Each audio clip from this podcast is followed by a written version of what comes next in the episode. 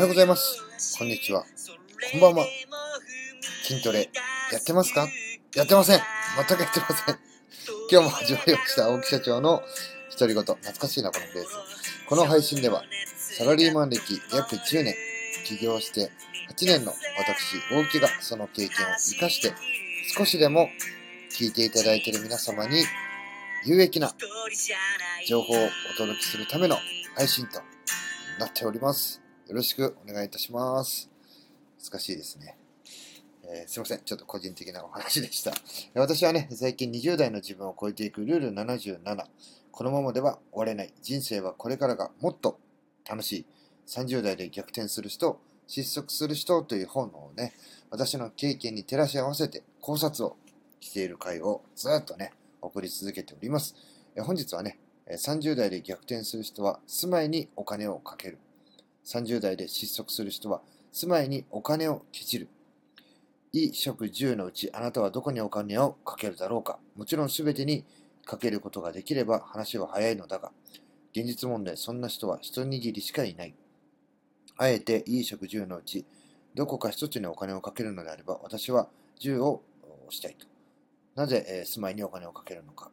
えー住まい、ごめんなさい。住まいを押したいですね。えーできる限り、えー食住、接近をお勧めしたいからである。住まいにお金をかけるといっても高級マンションにしろという意味ではなく、オフィスの近くに引っ越せということだ。会社受けもいいし、何よりも通勤時間をカットして休息も十分確保できる。失速する人は毎日通勤時間で疲労困憊しながら人生を終えていく。住まいにお金をかけることは、いい仕事をして、住職をいい職を充実させるための投資であるというお話でございますね。まあ、これに関してはですね、うん、難しいなと思いますね。え私はですね、過去住んでいた場所というのが、電車でですね、もう満員電車を2つ乗り継いでっていうところから、サラリーマン時代の後半は、え通勤していました。これはね、まあ、とにかくね、地獄でしたね。というのが、えまあ、金銭的なあ都合もあって、ちょっと都心部から離れたんですけども、まあ、とにかくね、あの、電車に、まあ、例えば乗りたい時間のちょっと前に行っても満員電車だし、ギリギリに行っても満員電車だし、変わらないんですよ。で、もうぎゅうぎゅうパンパンになって、わずかね、4駅、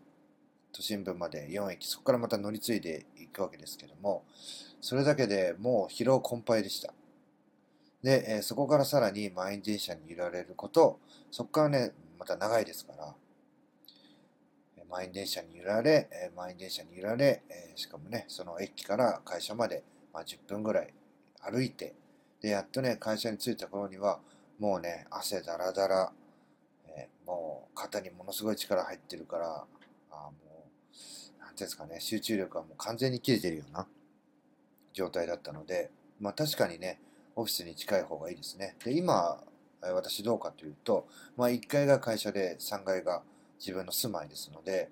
もうね、あの、朝一から全力投球できるというか、もう余力を残してね、あの、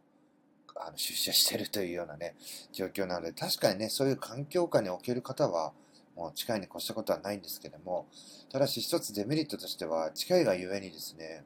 何かあればすぐ飛んできてしまうので、えプライベートと仕事の時間というのの区分けっていうのが難しくなっていくと思います。まあ僕はね、そういうのをも慣れてるので、なんとも思わないんですけども、まあやっぱしね、中には、あまりにも近すぎると何かあったらすぐに来れるとか、行かなきゃいけないとかね。まあそういうふうにしない努力をすればいいだけなんですけども、やっぱしそういう人間っていうのはね、あの、ちょっと楽をするというか、そういう生き物ですから、まあそういうふうにして考えて、多少距離感があった方がいいというふうにね、考える人もいますので、まあ僕の考えとしては、やっぱ近い方がね、楽だなというふうに思います。今日はね、こんなことをお話しして、終わりにしたいと思います。えー今日何の話したっけ？えっ、と、30代で逆転する人は住まいにお金をかける。30代で失速する人は住まいにお金をケチる。まあね、あの近いに越したことはないですが、えー東京で言うと、近まあ、会社に近ければ近いほどね、